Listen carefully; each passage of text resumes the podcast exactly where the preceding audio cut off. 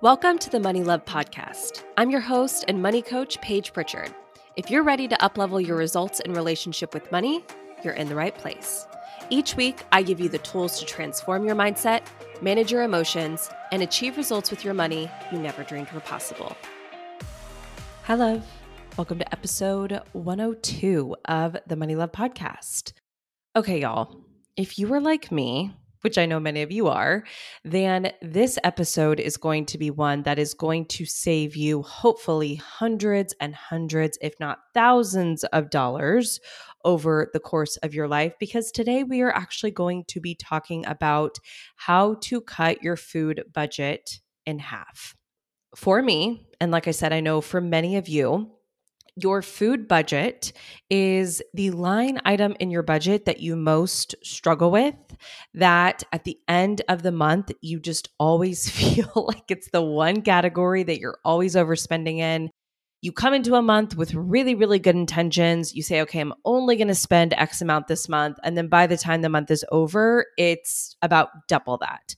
I know for my husband and I, in full transparency, you guys are going to hear us talk about this in the episode. We spend way, way, way too much money on food for what two adults should be spending on food, both across groceries and takeout. So, because this is an area that I personally struggle with, and I know many of you do as well, I reached out to my friend Gina. Gina Zakaria, who is better known on social media as the Savings Whiz. Gina is somebody who I have followed and admired for a really long time. We've kind of been mutuals in the social media space for years.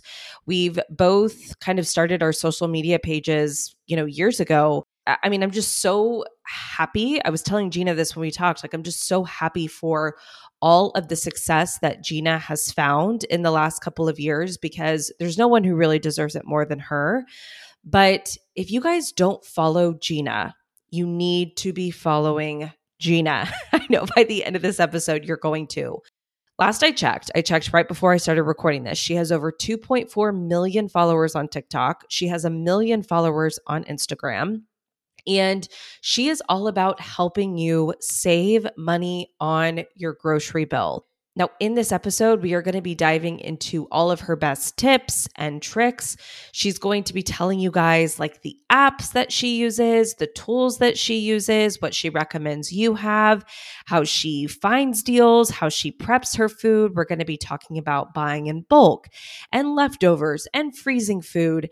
But we're also going to be getting into the mindset piece of this, which, of course, if you've been here for any amount of time, you know that I think is probably the most important piece that no one really talks about when it comes to saving money on your groceries and eating out less. So, she truly is the perfect, perfect person for this conversation. And I am just so thrilled that she agreed to be on the show because I'm telling y'all, she is a pretty big deal. So, Gina's platform is called The Saving Whiz, and it's a community of over 3 million people. And what Gina does is she teaches people simple strategies that make it really, really easy to save money. Her mission is to empower others to save in a way that doesn't feel depriving, which, how huge is that, right? Gina has been on Good Morning America. She's been on the Today Show, which it was so funny. I was telling her when we were recording, I was on maternity leave. And one morning, just sitting there, like watching the Today Show while I was like nursing Palmer. And all of a sudden, like Gina just like pops up on the Today Show. And I'm like, oh my God, that's Gina.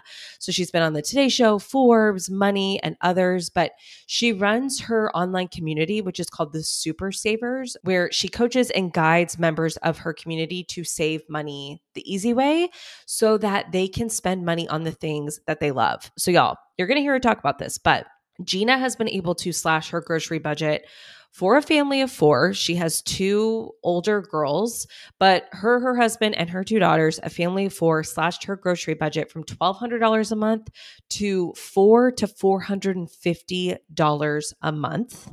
Her and her husband were in over six figures worth of debt. And she really attributes her ability to save so much money, specifically in the food category, because she essentially took all that saved money and put it towards their debt. She says that it's a huge reason of why they were able to pay off so much debt in about five years.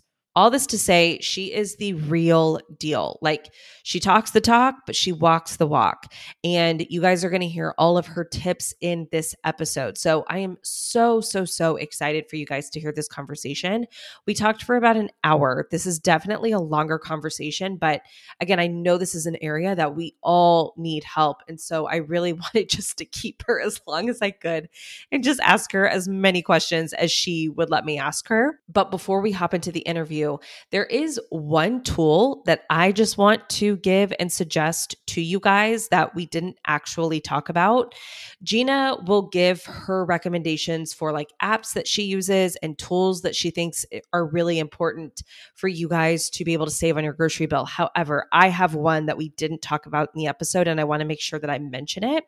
I get this question a lot about credit cards. Like, what's the best credit card to use specifically for just the food category in general? And if you are somebody who you spend a lot of money in your food category, like myself and my husband do, I highly, highly, highly recommend that you look into getting the Capital One Savor Card. This is not sponsored by Capital One. Okay. I just have the Savor card. I have had the Savor card for years and years and years. And it is by far my favorite credit card because the Savor card, it gives you 4% cash back on dining and eating out. It gives you 3% cash back at grocery stores, 1% on everything else. It also gives you 8% cash back on entertainment. So, like movie tickets, concert tickets, things like that. And in addition, something that I really love about the Savor card is that if you are somebody who uses Uber Eats a lot, which I mean, in full transparency, my husband and I do, it will cover your monthly $10 subscription to Uber One, which is the Uber Eats kind of like VIP version where you get reductions in delivery fees, you get like priority delivery, all of that stuff. So, like, you essentially pay extra to get those extra perks. But when you have the Savor card, what will happen is that you will link your Savor card on your Uber Eats account. And then each month, you're going to get a statement credit towards your card that's going to cover that $10 monthly fee. And in addition to that, you get 10 percent cash back on all Uber and Uber Eats charges that go onto the card. Okay. So I will say there is a $95 annual fee. However, if you are somebody who spends a lot in this category, you will make back that $95 annual fee like over and over and over and over throughout the course of the year.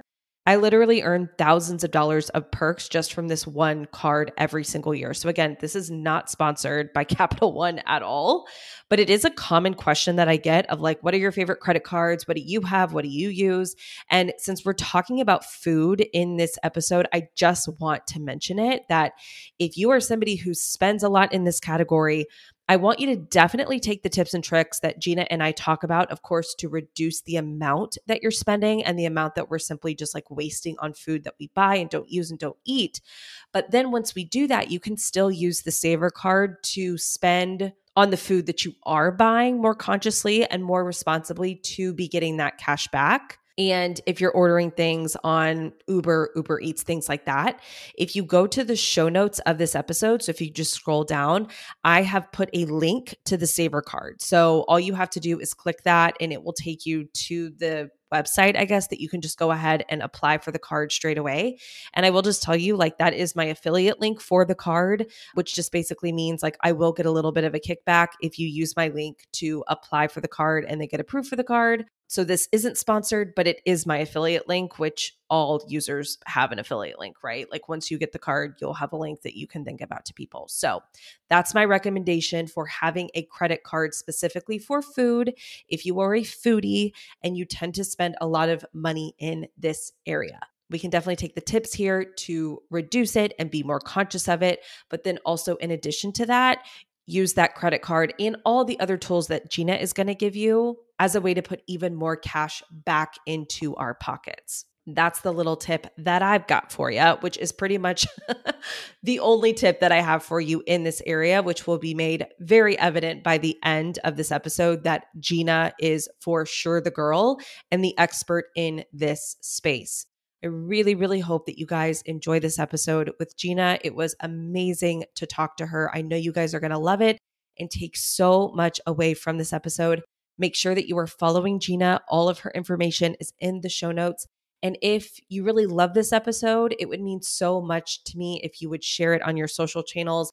Tag me, tag Gina. She is at the Saving Whiz, W H I Z. Let's show her some love from the Money Love podcast community. And without further ado, here is my conversation with Gina Zakaria, the Saving Whiz. I love y'all. I'll see you next Tuesday. Gina, welcome to the Money Love podcast. I am so excited to have you this week. I have been a long, long time follower of yours.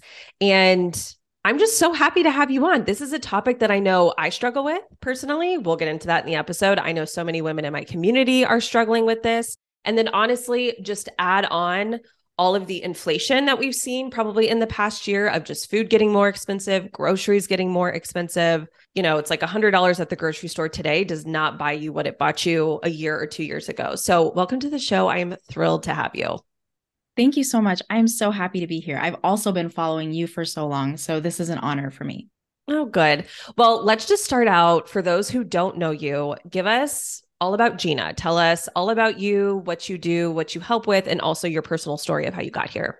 So I first started because my my husband and I were struggling to pay off our debt. We had over six figures of debt and a part of me was thinking it was an income problem that we just needed to make more money. And I was resentful at work and I felt unhappy. And then I realized after having to make a budget that it wasn't an income problem, it really was a spending problem. And when I started really looking into all the different categories that we had, one of the biggest categories was groceries. And while that, of course, is like a necessary expense, it just seemed like it was so high for a family of four, especially because my kids were so young and they weren't really eating that much. It mm-hmm. just didn't seem justified. So after a while, I, you know, walked through it with my mom and I was going to the grocery stores and just like going to the nearest grocery store, buying everything that was on my list without really thinking about it. My mom and I started talking and she was like, wait, there are other grocery stores near you that have a lot of really good deals on the same things you're buying. And I'm like, really? I didn't even realize that grocery stores, and this could have just been me, but I didn't even realize grocery stores had different prices. I'm like, tomatoes are tomatoes. They're going to be the same uh-huh. everywhere. And it was at that point where I realized, wow, there's so much that I could probably do in this section. So I started kind of getting into different strategies my mom gave me, some strategies I read from books, le- heard from podcasts. Some things worked, some things didn't. And the things that I started to master really helped me go from $1,200 a month to just $400 a month. And I was like, no, I need to tell my friends about this. I need to tell everybody about this. And I remember my oldest daughter was like, why don't you blog about this? And so I started a blog in 2017 and it just started talking about saving money and how to be a better steward of the income that we actually bring in. Mm-hmm. And it just kind of took off and I found my people online. Yeah. And so it was easy to start sharing that information because I felt like like you said it's a very needed conversation to have because I don't know that many families understand how to do this and it becomes overwhelming very quickly. Yeah, I feel like there's just so many angles to tackle, right? It's like, is it couponing? Is it using the cash back apps? Is it just like scouring all the different grocery stores to like finding the best deal, which I know we'll we'll obviously get into that. But let me just make sure I heard you right. So you have a family of four. You have two children, correct? Mm-hmm. correct. Are they older now? Yeah. So my oldest is going to be 22 this year. and I have a 16 year old. Okay. And so between the four of you on a monthly basis, you're spending $400 a month on groceries? Yeah. Oh my gosh. That's insane. Mm-hmm. Even, yeah, even so even now with like inflation and all the just everything being more expensive. Yeah, it's between 400 and 450. Oh my So gosh. depending on the month, but yeah, it's about 400. Okay. Wow. I I'm going to be totally honest with you like just even between my husband and I, like the two of us, and then we have a 10 month old that she, I mean, she doesn't really even count, right? between the two of us, just my husband and I. Now, my husband's a big guy and he eats a lot, but we're probably spending double that at the grocery store. So I am just, okay. We just, we got to get into this. Okay. So, first of all, you cut your grocery bill in half. And I know you said you tried some things that worked and then you also tried some things that didn't work. So I would be interested to hear what were the things that you tried that didn't work and then what are you actually doing to get that grocery bill down to $400 a month? Well, you'd be kind of surprised at the things that didn't work. It's not that they didn't necessarily save me money, it's that the balance of saving money and saving time was the big issue for me. So I tried couponing for a while, and couponing works. However, you have to take time to look for the coupons, clip the coupons, find the stores that have the best deals to use those coupons. And oftentimes you find yourself buying things that you normally wouldn't buy because there's a crazy deal which means mm-hmm. that you're going from store to store looking for those deals. And it just became so time consuming. It just wasn't worth it for me. Yeah. What I ended up doing was scratching out the coupons altogether. Sometimes I do use some of the cashback apps like Fetch Rewards or Ibotta. Fetch Rewards is probably my favorite. Okay. And instead of looking at coupons, what I did was I started just looking at the ads that come in every week. So it makes it easier for me to see which stores are my quote unquote winners of the week, the ones that are going to save me the most amount of money. And then I pick one or two stores that I go to for that week. That way, I'm not wasting any time because our time is so limited as it is, especially as moms who are, you know, busy with work and kids and home and everything else it just makes it so much easier for you to be able to go to one or two stores, get mm-hmm. everything you need for the week, and come home. So when you say looking for the best deals at the best stores, where are you doing that? Are you actually doing that on like the Fetch app or where is that happening? So I, I generally get my weekly circulars directly mailed to me. But okay. if someone doesn't, like if one of your listeners is listening right now and is like, I don't get any ads in my in my mail, you can go to something called the Flipp app. It's F L I P P. Um, okay. And it's a really good app because it basically has all of the weekly circulars in your area based on the zip code. Mm-hmm. And it what's really cool about it is let's say you're looking for chicken breast this week. You can type in chicken breast and then it'll show you where the deals are in your area for chicken breast. So it makes it super simple for you to find the things that are on your list without having to worry that you aren't getting it mailed directly to you. Oh, okay. That's super helpful. Yeah. Cause when you're saying that, I'm like, I wouldn't even know where to look for that, but Flipp, F L I P P. Yeah. Perfect. Mm-hmm. Okay. So you're doing that. And then, so that kind of helps you find, okay, this is where I'm going to find the best deal. So there's, I feel like there's kind of the first part of this of like finding the best deal. And then there's the part where, like, after you actually buy the food, because I've obviously follow you on social media. And if you guys don't, you need to go follow her. She has the best videos and she shows you a lot in her videos of how, like, once she actually gets the food home, like what she does to the food to essentially prep it. So let's talk about that piece of it of actually, like, once you get the food home, prepping it, because I know you do a lot there. Yeah. So yeah, that's that's half the battle altogether, right? A lot of times we go to the grocery store, we buy a bunch of really great items, we're excited about it, have the best of intentions, and then the week goes by and we're like, most of it has spoiled. Mm-hmm. So that used to happen to me all the time. So what I started to do was, and my mom actually taught me the trick with onions, where I just come home and I just batch chop all my onions. I get a really big food processor. I put all my onions in there. I absolutely hate having to chop onions. So if I can do it just once a month, that makes my life so much easier. And then I don't have to think about it anymore. So I do that with onions. I will just batch chop them, put them in freezer bags, and then flatten them out, put them in my freezer. So anytime I need to cook anything, which most of our meals, because we make Middle Eastern dishes, have onion in almost every meal. Mm-hmm. So I just pull it straight from the freezer, put it into the pot, takes a second to thaw because the pot is hot. And I have onions in my dish without me having to get out a cutting board or a knife or cry every day. So yeah. it just makes it so much easier. I do the same thing with my garlic. I'll mince all of my garlic at once. Um, I do this sometimes with my herbs. So I do this a lot with mint. I will put it in the microwave for maybe 30 seconds at a time, just until it completely dries out. And then I just, you know, in my hand, I'll just rub it and it becomes like powdered mint. Put it in a baggie, throw it in the freezer, and it's ready to go when I need it. So there are so many other options rather than putting things in your pantry or your fridge, if you start utilizing your freezer when you get home and you're able to stock more there, you'll save so much more time and money because then those things are waiting for you. Even when you're busy, you don't have mm-hmm. to worry about something spoiling. Yeah. And I'll say this like for me, when you're saying this, because I feel like let's use tonight, right? It's like 6 p.m. on a Wednesday night. You're like, okay, it's time to cook dinner. And let's just say you want to make a dish that, to your point, requires onions. But then in your head, you're like, ugh, I don't want to like chop onions, like da da da da. And so then you're like, okay, well, like, let's just do something else, something that's easy, which I mean, I know for my husband and I usually means like ordering Chick fil A on Uber Eats or something like that.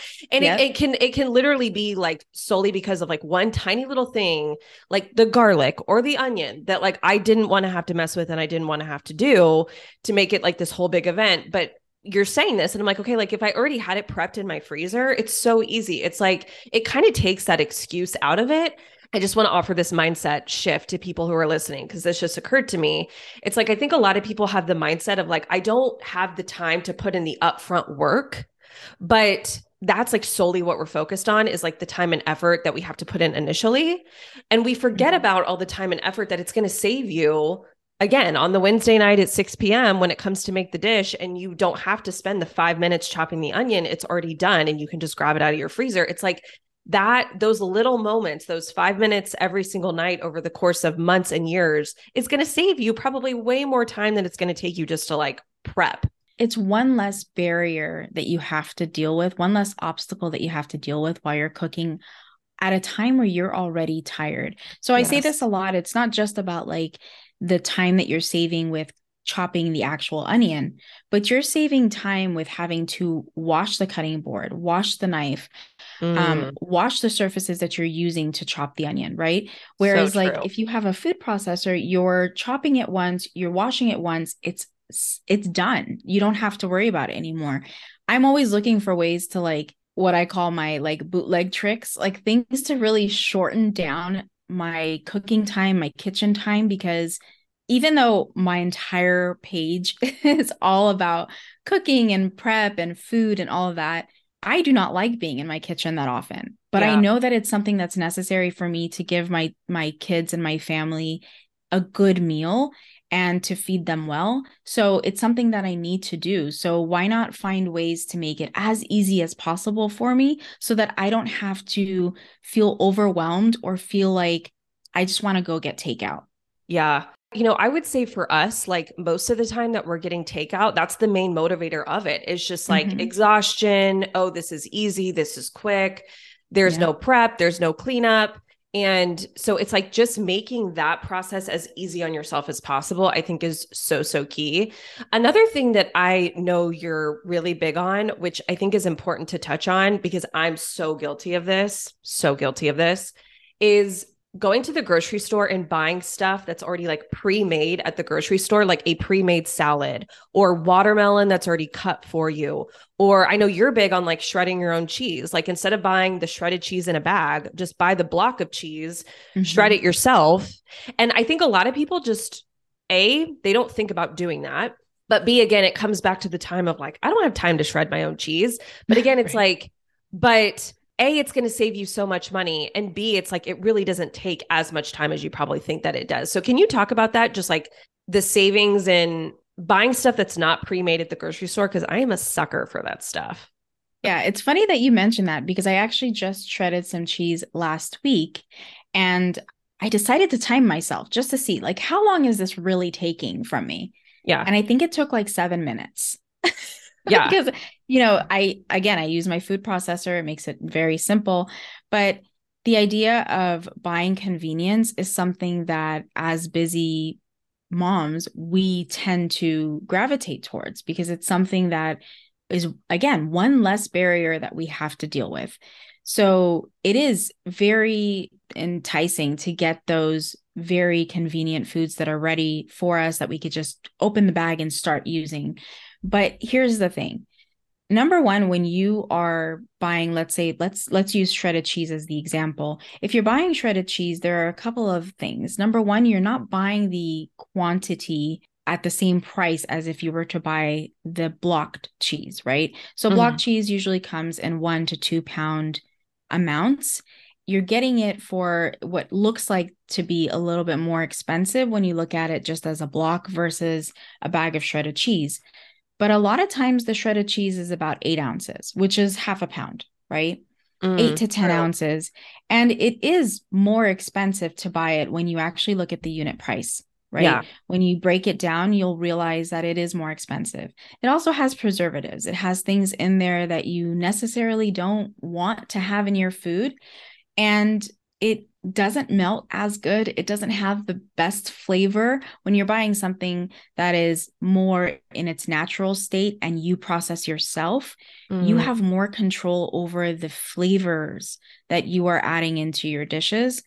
Plus, the idea that you're going to have way more of that ingredient on hand so you don't have to buy it as often so it's a lot of a lot of different variables. You have time savings because you don't have to buy it as often. You don't have to shred it more than once because you're just going to shred it all at once right? Yeah. you have it ready in your freezer so it's waiting for you when you need it. It's not going to spoil. And you're getting a better quality of ingredient and you're saving money. So it's got a lot of different benefits that most people don't think about when they think of just even one ingredient like shredding cheese.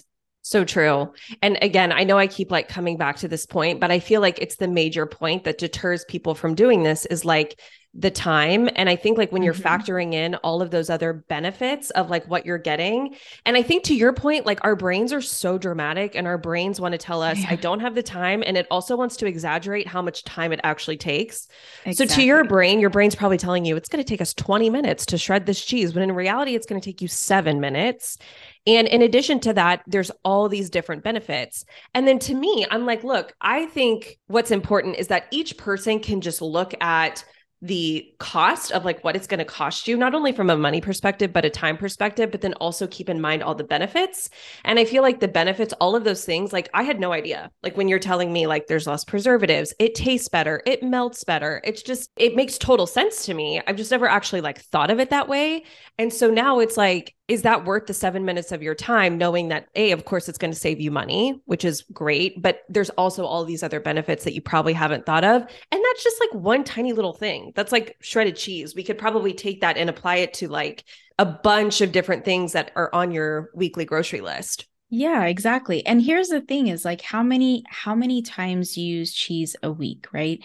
Like do i use my shredded cheese once a week twice a week three times a week whatever it is you're only shredding your cheese once or twice a month. So seven minutes once or twice a month versus every time I need cheese, I got to take out my cheese grater. I have to sit there and, and do it. And it takes a while.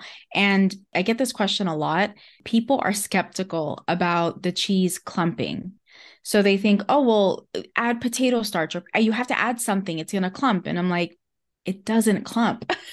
Yeah. I think people automatically think that because you're shredding it yourself, it's going to automatically stick together. It's going to be one big ball. And that's just not true. As soon as you shred it, if you just put it in the bags and stick it straight in the freezer, I promise you, it does not clump. Like I actually will show it in a an upcoming video because that was one question that just kept coming up. Mm-hmm. I'm like, mm-hmm. it doesn't clump. As soon as you take it out of the freezer, you can like play with the bag and all of the cheese is separated. There yeah. is no clumping involved. You can yeah. definitely put potato starch if you want to. At least you know the preservative you're putting in there, but it's not necessary. And it's not something that you need to worry about if that's something that concerns you with shredding cheese. And this happens to be something that concerns people with a lot of things that you're going to process. Well, maybe it's not going to taste right, or the texture is going to be off, or it's not going to be the same. Try it. Try just yeah. one of the vegetables. So you don't want to do all of your onion, that's fine. Just do one onion, put it in the freezer and do it as a tester and see what works for you because it's all about a balance too. Yeah. I know we've been talking about cheese for a long time. but I, I could talk I about cheese to, I have to make this point because I'm like, yes, you're so right. Because now that you're saying this to me, I'm like, oh yeah. Because I mean, we buy shredded cheese in a bag, right? And like I find like once I open it and I use like half of it, when I go back to use the other half, like I remember this one time um, we had like nachos for dinner and I used mm-hmm. a ha- I used a bag of shredded cheese that had already been opened and it hadn't expired or anything, but when I put it on the nachos and then I baked it, like the cheese like didn't melt. It was mm. really, really weird. Like I pulled the nachos out and me and my husband were like, what is wrong with this cheese? Like it hasn't, mm-hmm. it's not melting. And I think like that's exactly what you're saying. Like it's just caked in like so much stuff. It's just like blah. Yep. Okay. Well, let me ask you this because I feel like we've talked about cheese for, but I love cheese. I'm like, okay, bring on me the too. Okay, now I'm going to try it. I'm going to try shredding my own cheese. Let's also talk about buying in bulk because I feel like this is a I guess a topic that has mixed reviews because I've heard people say like buy in bulk and then I've also heard people say it's actually not the most cost effective option. And again, I don't know. I'm like, what's right? What's not right? I think a big part of it has to do with the point that you made ahead of time is like, are you actually getting to it? And are you actually eating it before it spoils? Which I think is the hard part for most people is they're buying in bulk thinking, oh, this is so economical, we'll eat all this, and then it spoils and they don't eat it. But mm-hmm. do you buy in bulk? Like, what's your system for that? Like, maybe for like meats and proteins and things like that?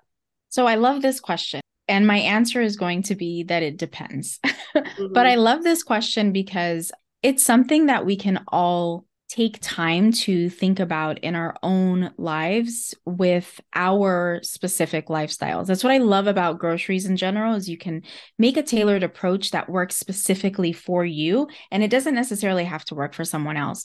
So I would say buying in bulk is really going to depend on the things that you use on a regular basis. So I don't buy things in bulk that I know that I won't go through and the way that I know that is through experience. So, for instance, I love adding walnuts and different types of nuts to my oatmeal. I use walnuts or almonds or whatever in my baking. I tend to give that as snacks for my husband for lunch, or I'll have some for lunch. I use it a lot, right? So mm-hmm. I love buying my nuts in bulk and then I just put them in the freezer again so that they don't go bad. And I use them so often that it works for me. Someone else might not use nuts so much. So that's yeah, probably okay. not something they want to buy in bulk. Mm-hmm. So it's really just understanding your family's food preferences, what they usually like to eat, and buying those things in bulk so that you always have them on hand and you can rotate them out. So string cheese is one that my family loves to eat, Babybels, any of those mm. snack cheeses. I mm-hmm. buy in bulk, throw them in the freezer, and then I take a little bit at a time and put them in the fridge when when we're out from the fridge, right? Yeah. So it's just all about like recognizing what you really love to have on hand and what your family tends to grab. Yeah. And knowing okay. that those things you can buy in bulk and I can help you store them in a way that you'll keep them longer. The other thing about buying in bulk is really understanding the difference in unit price. So people think they go to a warehouse store and everything that's in bulk is a great deal. And yeah. that's not the case. you have to look at unit price. What okay. I love about unit price is you can compare it across the board, whether it's a warehouse store, a grocery store, an international market. You'll be able to still compare prices that way because unit price is unit price you're using the same unit to measure. So mm-hmm. it's easier for you to actually see what is the better price. I remember doing an article with uh, Money Magazine, and we talked about Walmart versus Costco. And yeah. we wanted to see who the winner was going to be. And I think ultimately in that article, the winner for that week was Walmart, even though you when you look at a unit price, like when you're looking at a unit price.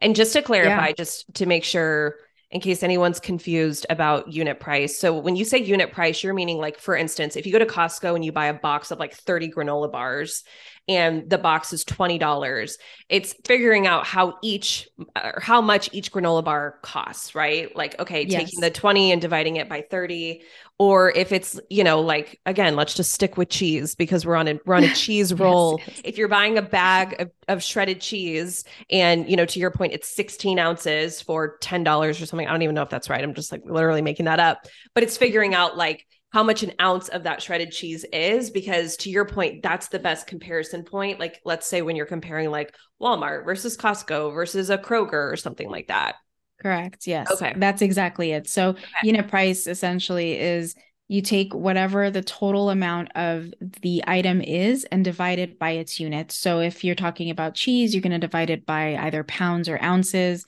Mm-hmm, if you're mm-hmm. talking okay. about chips, for instance, it might be also ounces or packages that are in the big package.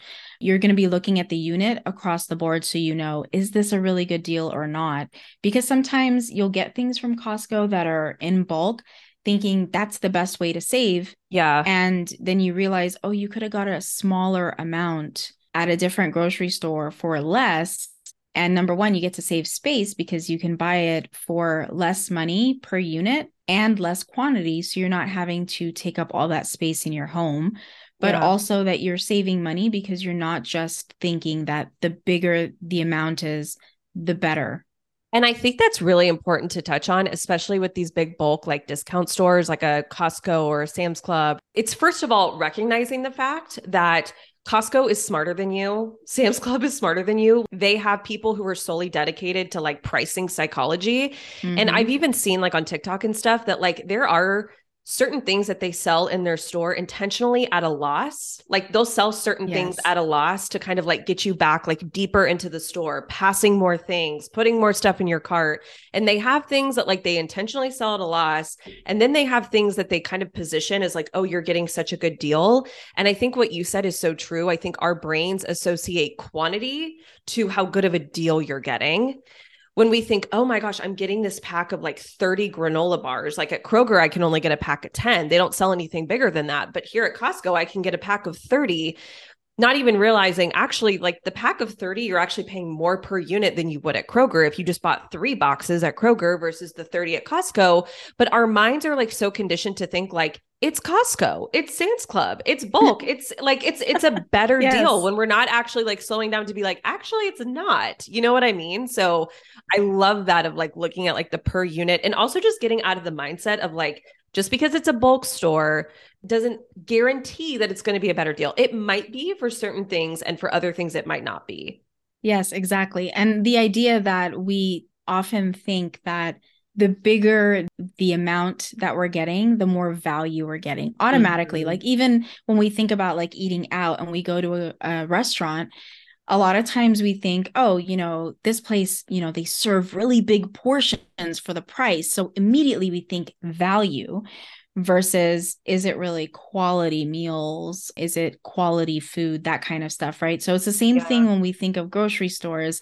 Just because something is more in quantity does not mean that number one, you need all of that. And number two, you are getting the best deal. Like what you said about the loss leaders at Costco. I think about this all the time. Loss leaders. They, is that what they're called? Yeah, yeah okay. they're called loss leaders. See, I told so, you it's a real thing. They have names. it really is. Yeah. So Costco does this with rotisserie chicken, right? You always have it all the way in the back for a good reason. They know people are going to go grab one because it is such a good deal. Where can you get a chicken that's already made for you. It's already seasoned, has everything ready to go for less than $5 or yeah. $5.50 or something, right?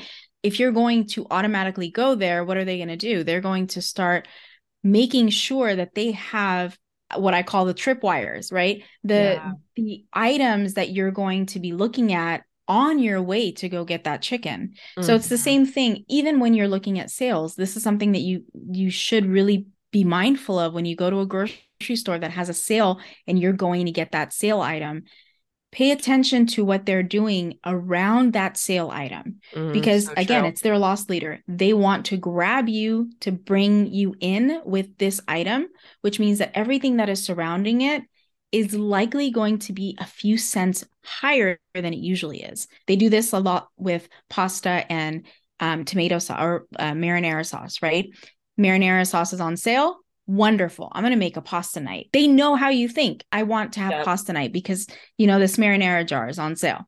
You're going to grab pasta, right? Pasta's a little bit higher, but you didn't notice because because you need it to make attention. your pasta dish and you're like oh it's right yeah. here let me grab it it's exactly it's so convenient yeah and it's funny because like i don't shop there a whole lot because i have to drive like 30 minutes to get to the closest one but trader joe's is like a master at this and they will mm-hmm. even take like viral recipes that are going viral online like i know gosh it's been a while what was it that like it had like tomatoes and oh the feta pasta feta cheese right? and the pasta Oh, and all that sort of stuff. Like you would walk into a trader joe's and like literally like they would have a section in their store for that recipe. It would it would be everything that you needed. It's like the pasta and the feta and the sauce and the this and the that. And all you have to do is just go do do do and just throw it all in your cart and to your point, like I see that in the grocery store too. It's like if you're walking down the ice cream aisle, they always have like the chocolate syrup, like right next to the ice Mhm. cream.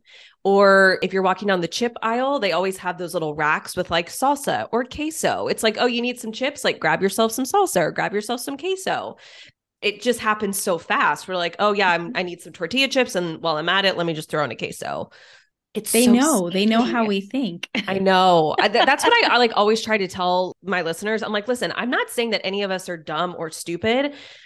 That's not what I'm saying at all. But it's like at the end of the day, they put millions upon millions upon millions of dollars behind this sort of stuff, like sales Mhm. psychology, pricing psychology, to get you to spend even an extra just like $10 on your grocery bill every trip. Because you spending an extra $10 on your grocery bill every single time you go to the grocery store over a lifetime equates to like thousands and thousands and thousands of dollars. And when you're doing that across your entire customer base, it's worth it to them to really like put that that research and I don't want to call it like manipulation, but it's just It- marketing Yeah, it's marketing, right? Like, strategy yeah. Well, here's the thing too is number one, like what you are saying, like it's not that we are dumb or don't understand, it's that we're not being mindful of our behaviors. But they are really mindful of our behaviors and they use Yeah. that sometimes to make more money.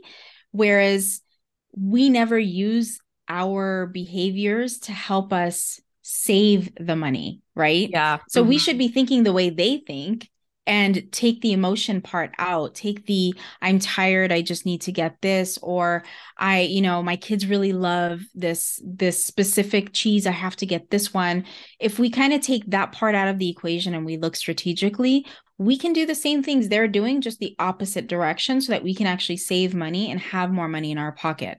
The thing with marketing especially is they use this as a way to be what I consider quote unquote helpful to you. Yes. So you look at it as almost like they've done you a favor, like the Trader Joe's scenario of them having everything in one location. How convenient, right? You walk Yeah, in, you're totally. like, I want to make this. Thank you, Trader Joe's, for doing this for me. and you just Yep. yeah, you pull totally. it and put it straight into your cart, and they know this. And Mhm. so it's not that they're being evil. There was this uh, saying a long time ago. I don't know if you remember it or if I'm just aging myself, but they used to say that grocery stores, the way that they make their money is they nickel and dime you, right? Everything was just a nickel above what their cost was or a dime above what their cost was. So they're not making a ton of money on every single item. What they're making um, a lot of money on is the quantity of items that you're pulling yeah. okay. and h- that's how they make their money over the year. If we nickel and dime the other way, we can do the exact same thing for our budget, right? It's not about making huge steps yeah. or having to save, you know, $4 off of one item. It's really 50 cents here, 75 cents there, $2 there. And then you save the $10 per week or the $20 per week. That's 80 bucks per month. How much is that per year? And if you start to build and add on that, you start to save thousands per year, Yeah. essentially.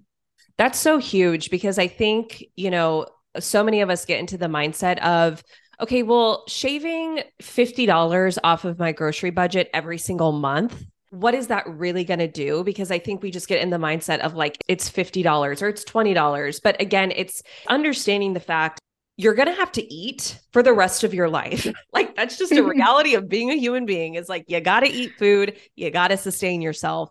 And shopping for food and going to the grocery store is going to be something that you are constantly going to be doing for the rest of your life.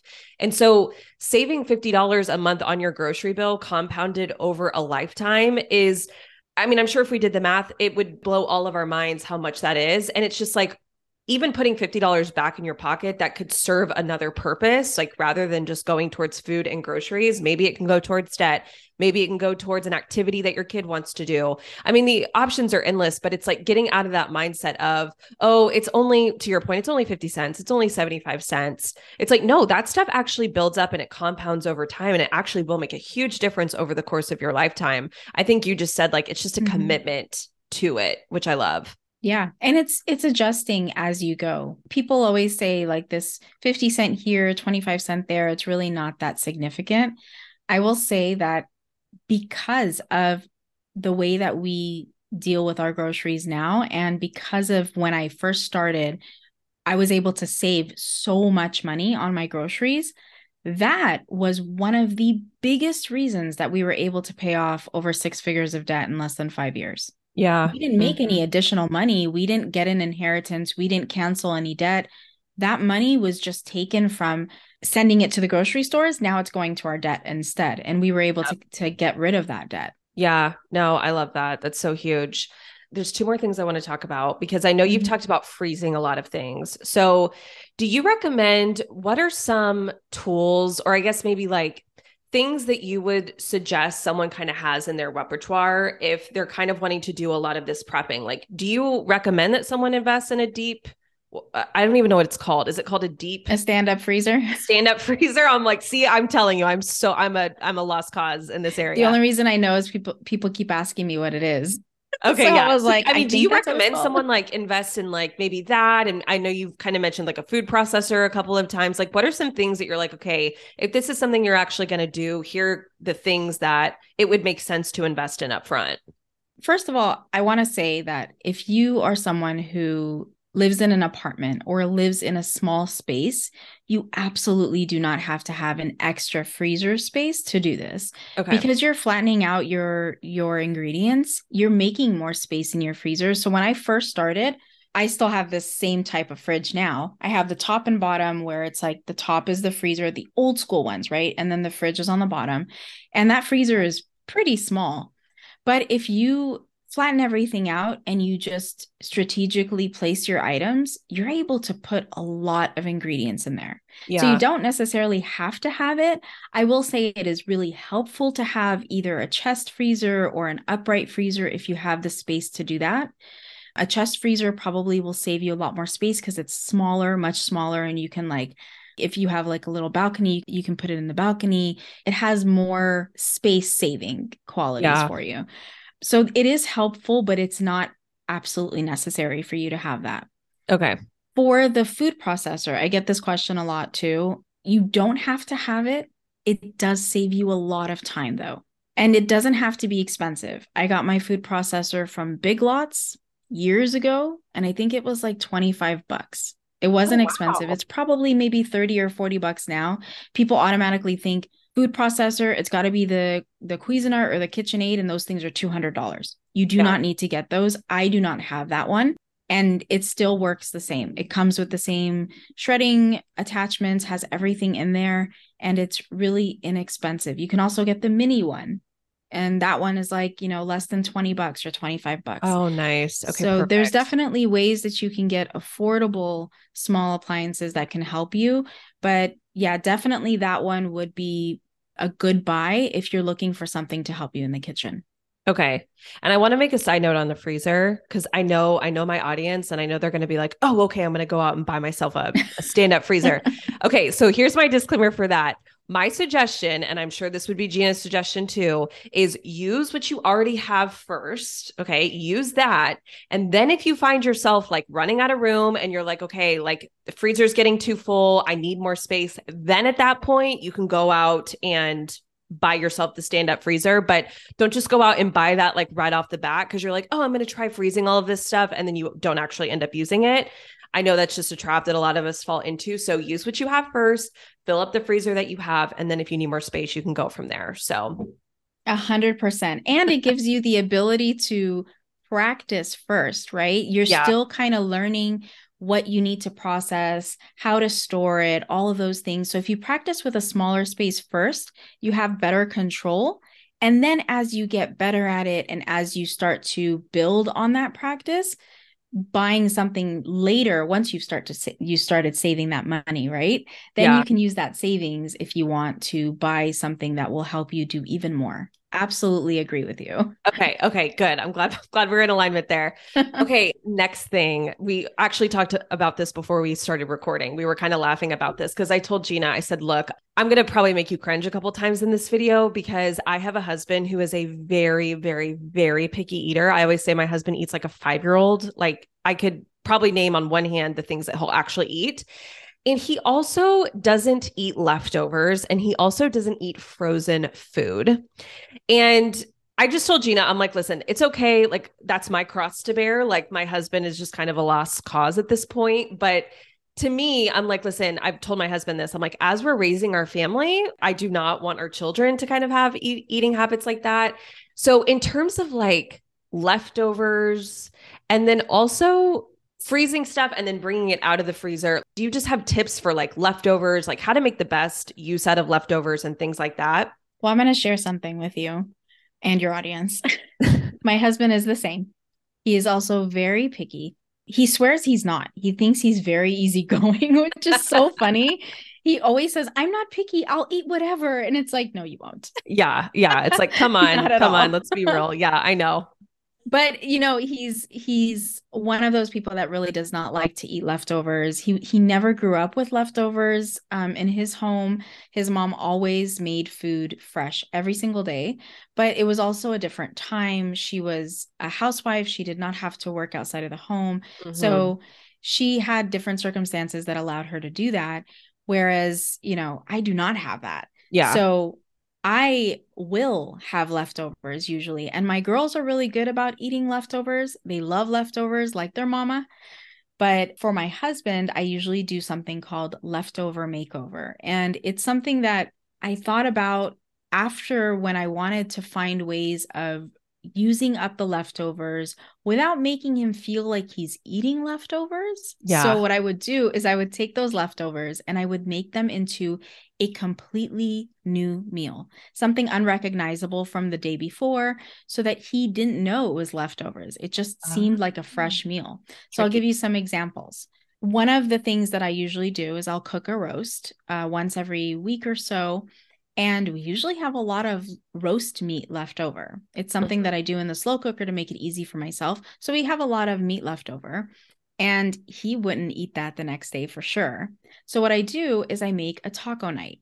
So I'll use the meat and I'll make guacamole. We'll have salsa, cheese, all of the fixins. And then we'll have tortillas. We'll have Mexican rice, some um, refried beans. And it's an entirely new meal and the only thing that is pretty much you know repeated is the meat so mm-hmm.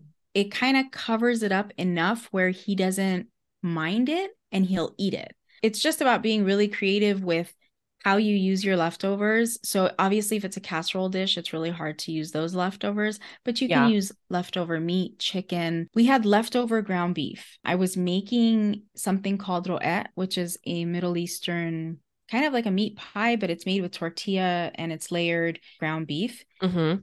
Well, that same ground beef is the base of meat sauce because I oh, cook the yeah. ground beef with onions and then I just add it to some marinara and then we have meat sauce. So I can make spaghetti and meat sauce the next day.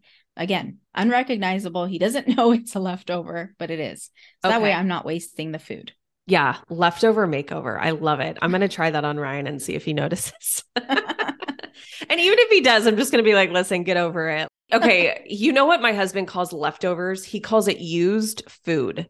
Oh no. He's like, he goes, I don't eat used food. I'm like, it's not oh, used if you haven't eaten it. Like, I'm like, he's he's just honestly, he's just absolutely absurd.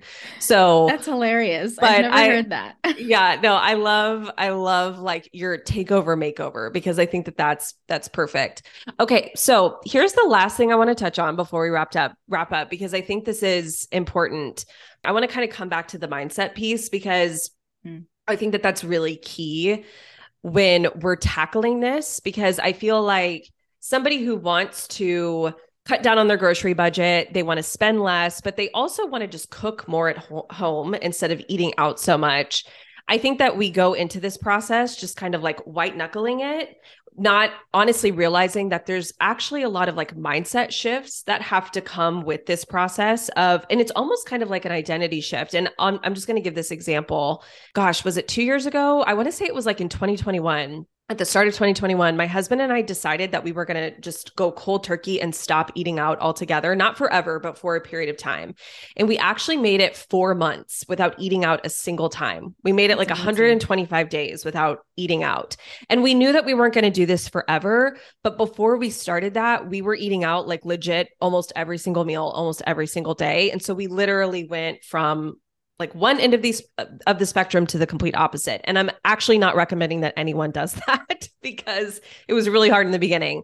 However what i was most surprised at at the end of that was just the mindset and almost like the identity shift that occurred within me because when i went into that process i had this identity of i'm somebody who just doesn't cook. I don't like to cook. I don't enjoy it it's hard for me. I don't know how to do it. It's cumbersome. It takes so much. I mean, I just had so much mind drama about it all. And all that mind drama was feeding into those daily and nightly choices of, oh, we're just going to eat out tonight. Oh, we're just going to get takeout tonight. And I felt like at the end of that time period, from an identity perspective and my mindset, I was a completely different person. And so I do think that's such a huge piece of it. But I would love to get your take that you see in your community and with your clients. Like, what role does mindset play in this whole process? And what mindset shifts kind of need to happen in order to be successful with this? Oh, it's huge. Mindset is huge. Um, it is one of the biggest players in all of this. When I first started, one of my biggest struggles was takeout because yeah it, it's something that I thoroughly enjoy. And again, it's less cleanup, it's less time on me to do things, and I get to just enjoy my meal. So it's something that I genuinely loved doing. And I will say that when I first started, what I did was I didn't go cold turkey because I couldn't. Yeah. I just it, I, I said, don't do, do what I did. I did it really gradually. I think the most important thing when you are trying to shift your mindset is to take gradual steps because if you try to do it all at once, you shake your your mindset so much that it doesn't actually shift. It doesn't mm. actually mm. evolve and change. What you're doing is you're just abruptly making a habit change and trying to get it to stick without allowing your brain to catch up with it, without yes. allowing your lifestyle to actually adjust to it. And you're just saying, this is how it's going to be, and that's it. And it might work for a while and you might be successful for a while. But what ends up happening is your old habits will come back if you haven't done it gradually. So when I first started, takeout was a really, really big issue. And so what I did was instead of saying, I'm not going to have takeout for the entire week, I would say, okay, I usually get takeout three times a week. Let me bring it down to just two times per week. And that last day that I would normally have takeout, let's do something called takeout fake out. So I'm going to pick something that I really, really am craving today. Let's say I want Taco Bell nachos, just as an example and I'm really craving this. I really want to go get some. You know what? I'm going to make this Taco Bell nachos at home. Let me see if I can get all those ingredients and see what I have at home, see what I can get on sale or whatever, and make this at home. And what ended up happening was my kids got involved and we would make all kinds of different takeout, fake out meals. And a lot of times they would taste better than the actual fast food that we were eating. Plus, mm. we got mm. to spend time together in the kitchen. So it was yeah. fun. And yeah. we added extra toppings that they normally don't have or that they charge extra for, right? like yeah. Chipotle avocado. Yeah. Oh like that. And honestly, we enjoyed the meals so much more that my brain started saying, Oh, I want to do this more often. So then it went from let's eat takeout just twice a week to let's try just once a week. And then something crazy happened. We just like renovated our kitchen a while back, a couple months ago. And during the time that we were renovating our kitchen, obviously we had to eat out a lot. I, we had breakfast and lunch at home, but dinner we wanted to have something hot, and there was we had literally no kitchen. They had gutted it. Yeah. So we would eat takeout a lot. And what ended up happening was because we had been years of doing our own like takeout fake outs and eating more at home that it essentially was just like, oh my gosh, I don't want any more takeout. Like this is too much. Mhm. I'm not, Mhm. I don't want this. Right. So then once our kitchen came back together, I mean, I should have my daughter like tell you. I would tell her, like, you know, today's a really, really busy night. We normally don't eat takeout. We haven't had takeout in like, at, at that point, it was like four or five weeks. I was like, we need to get some takeout today because there's literally nothing in the freezer that I can pull out. And I mean, it happens, right? It's Yeah. life. She would say, Oh, I really hate that. I don't want to eat takeout. And Mm. in my mind, I'm like, Oh my God, that's a wonderful thing to say. Yes. Oh my God. It's normally the opposite. It's like this was the opposite of me. I was always begging my parents to like take me, take us to like McDonald's or to your point, Taco Bell. And my dad would always be like, we have food at home, girls, or like whatever. But I mean, it, I feel like to your point, that's so huge because I feel like most teenagers are the opposite of that. They want the takeout. It's just, it's more expensive. It's normally bigger portions. It's just so much unhealthier for you. Right. So I love the takeout fake out. But we kind of do that with Trader Joe's, their orange chicken, and they they have like a Mm. vegetable fried rice. And so I'll go and I'll stock up on that. And then whenever we want to do takeout or like Chinese, normally I'll just be like, we have this. Why don't we just make it? And to your point, I actually prefer the Trader Joe's Mhm. combo than Yeah. our local Chinese place. I actually prefer it and it's cheaper. So I and love that sometimes you have leftovers that actually taste better. Yeah. Like as a leftover person, I Mhm. like the leftovers of those things. Like we do the same thing with the Trader Joe's orange chicken actually because like for us it's if we're going to get like takeout Chinese, it's usually like Panda Express yeah. and I again probably aging myself. I remember when Panda Express was 425 for the bowl and $5 for the two item plate.